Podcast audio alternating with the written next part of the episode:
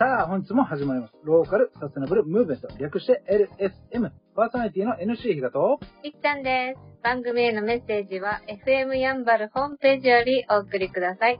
この放送は収録となっていますので、すぐにメッセージへの対応はできませんのでご了承ください。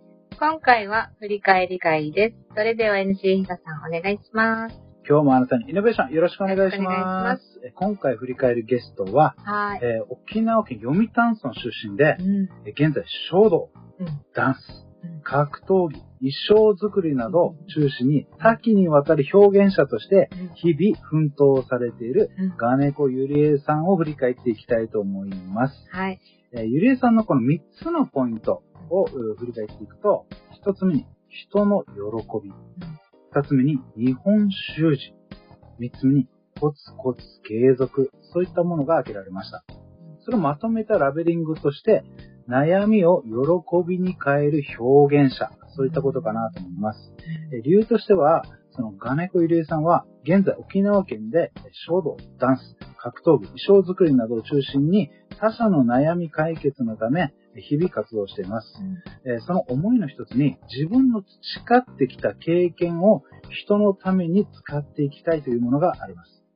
えーそのお延長線上に他者ファーストの謙虚な心、そういったものがあるんじゃないかなと思いました。うんそんなガネコさんまさによ悩みを喜びに変える表現者、そういったことをお感じラベリングさせていただきました。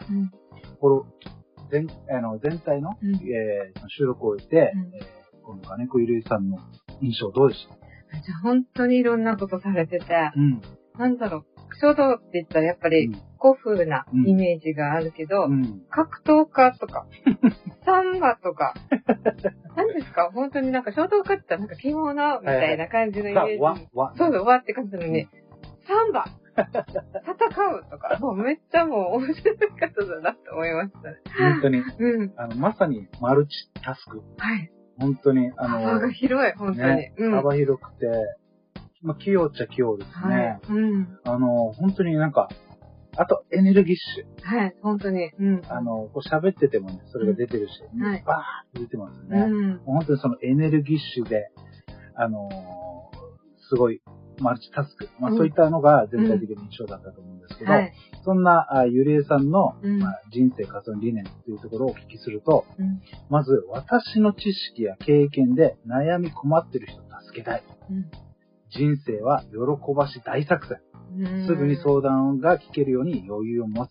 うん素直、謙虚、誠実、行動。まあ、そういったあものを理念に、えー活動してるっていうふうにおっしゃってたんですけども、実はね、うん。あのー私がリハビリの学校行ってる時の、うん。年は自分が上なんですけど、うん。その、ゆりえさんが2期上なのかな、うん。っていうところで、うん。まあその学校でもともと知ってたっていうところと、で、卒業してその医療従事者として、うん。えーその、少しね、関わりがあったっていうところが、今回、うん。えーこの出演に、えー向けてのおものだったんですけども、はい。その、ゆりえさん自体がもともとこの作業療法士として、うん。医療にリハビリとして携わりながら、いろいろな経験をしていたんですけども、その中で、えー同時に書道がね、い幼稚園ぐらいだったかな？うん。何十年とうんやってて、今、師範なんですよ。書道の師範。まさにプロなんですよね。だから自分で教室も開けるし、うんそういったこともやりながら。で、えー作業療法士としてやりながら、うん。この書道家としてデザインもだからできるんですよね。うん。それやってると、どんどんどんどん仕事が舞い込んできて、うん。あれ？これフリーランスいけるんじゃね？ってことになって、うん。で、そんな中でやろうかなってやってる時に、うん。サンバと出会うんです。ずっと沖縄にいたわけじゃなくて、うんその内地にね、内地に行って、うんえー、また仕事を作業療法士として、作業療法士としてやってる時に、その土地でサンバフェスティバルみたいなものがあったのかな、なんかあって、うん。それでなんかもう、ね、やっていくうちにはまってね、なんか、うん。えーってなってたらしいんですけど、なぜかというとね、この衣装代が高い。ああ、しゃってましたね。こうね、一式うん十万って言ってたんで、やばみたいな。うん。うん。でそこで、手作りでね、うん衣装を自分でやるっていうところがまた繋がっていくんですけど、うん。まあそんなね、あの、一つの、えー、もともと持ってた書道家としての、うん。小さい頃から培ってきた経験、うんそれをデザインに自分の表現として落とし込みながら、さらにその後に社会に出て、うん作業療法士として、えー要は広い視点でね、いろんな本、知識を蓄えるみたいな経験も得ながら、うん。さらに表現するというところで、サンバうん。っていうものに出会い、うん。さらにそれをやりながら、これはちょっとあの、どういういきさつはちょっと聞いてないんですけど、うん格闘技ね、柔術うん。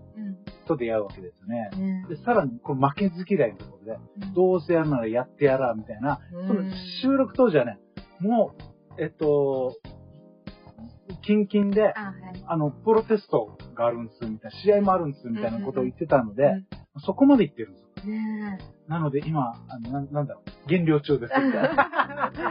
マジか、みたえ。いうな。ん。で、それもしながらね、うんあとは衣装とかも自分で手作りしたりみたいな、うんそういう本当に情熱でね、モデルもやってえーそうそうそうそう、モデルもね、ね。あ、それを放送で言えなかったんですけど、うんなんだ、えー、沖縄の、うんおーあれあるじゃないですか。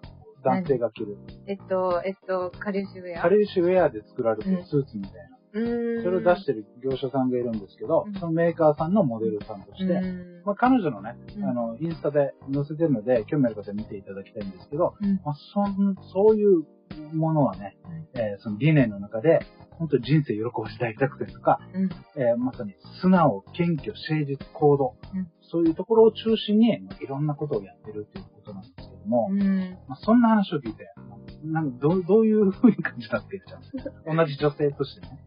え、本当本当器用だなって思いますよね。うんもういろんなジャンルで。うんしかも、なんか全部一生懸命なんですよ。そうだね。本当にそれが、あすごいうんどっちかバランス苦しそうだけどうん、均等にめっちゃ一生懸命だし、うんまた、本当にコツコツっていうのが、んなかなか自分はできないので、うんすべてちゃんと全部バランスよくコツコツ進んでいってるっていうのが、かっこいいなって思いますね。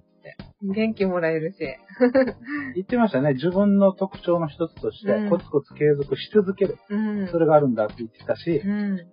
そのえー本人が自分の特徴として、コツコツ継続し続けるっていうものがあるって言ってたし、うん。あのー難しいっすよね。本当に。難しい。それはあると思います。うん。まあでも、その中で、やっぱりその、全部がね、バラバラじゃないですか、実は。うん。くっついていくんです。紐づいて。うん。例えば、あの、格闘技の部分で言うと、さっき言ったように、書道でデザインできるんだって言ったじゃないですか。はい。それが、うんか格闘技イベントの、その主催者の方に、うん大会のロゴ作ってほしいってことで、そう。うん。そのい、いわゆる書道家でデザイナーとして、そこに携わっていって、うん仕事につながってたりね。うん。これね、あの、番組の中で、実際彼女が、あの、マスクのね、デザインをやってるものがあったんで、見てもらったんですけど、めっちゃかっこいい。ねかっこいい。ほんとほんと。このインスタの中でこの書道家うんとしてのものも、デザインがね。いろいろ上げてるんですけど、かっこいいよね、ほんとに。本当にね、多彩だなと思いますね。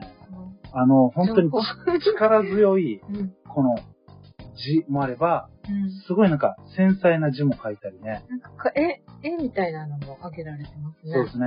なんか水彩画的な、こいい。そう、あ、そっか、水彩画、そうですね。水墨画っていうんですかね、こういうのは。あ、どっちなんだろう。水墨画 っぽいですよね。そうですね。ううんん。そういったものもなんか描かれてたら、本当に多彩だし、うーん。本当になんかそれをなんか表現者っていう最初の冒頭にね、あ確かに。の、自分言ったんですけど、うんやっぱりこのいろんな部分で表現者としてうん最終的にまとまってるなってやっぱ思うんですよね。いろんなジャンルの表現者ですね。あとはなんかね、このタイムマネージメントむっちゃ大変そうだなと思って。あ、うん。もう本当に仕事とプライベートじゃなくて、もう全部がプライベートになってるんです、彼女の場合。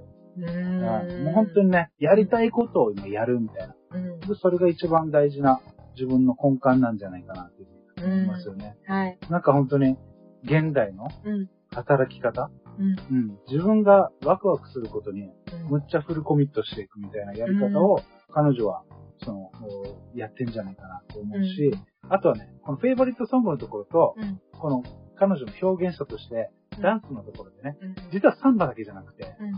なんだろう、ポールダンス的なものも、はいはい。動画で出したりしてるんですよ。うんうんうん。で、その使ってる曲がちょっとまた面白面くて、白いね。80年代の、のえーポップスを使って、うん。またやってたりとかね。うん。それなぜかというと、単純に好きなんです。うん。チャゲアスとか、うんスピッツとか、うん昭和の80年代の、いわゆるオールディーズうん。のジャパニーズソングっていうのを使って、うん。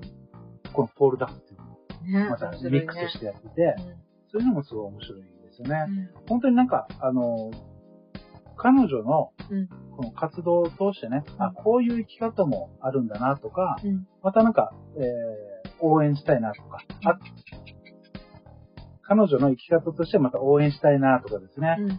あとはなんかデザインをまた、えー見ていただいて、ちょっとデザインしてほしいなっていうある人は、うん一旦相談していただくのもいいのかなと思いますしね。うんまたモデルもおやられているそうなので、うん。そういったのもまたいろいろ相談するのもありなのかなと思います。うん。まだね、インスタをはいチ。ェックしていただいて、また2つ3つやってるので、うん。ダンサーの部分と、うんまたなんかその書道家としてる部分とか、うん。書道もね、その作品を販売してるので、そういうのもまたちょっとチェックしていただけたらなと思いますね。はい。はい、えー、というところで、えー今回はですね、沖縄県読谷村出身で、書道、ダンス、格闘技、衣装作りなどを中心に多岐にわたり、えー活躍されるガネクゆりさんを振り返っていきました。以上になります。はい。金子ゆりえさんへのご連絡先は、お電話番号5604-3849。インスタグラムでは、ゆりえ書道展と検索するとご連絡できます。LSM レディオの YouTube 概要欄からもご確認ください。本日は以上になります。See you!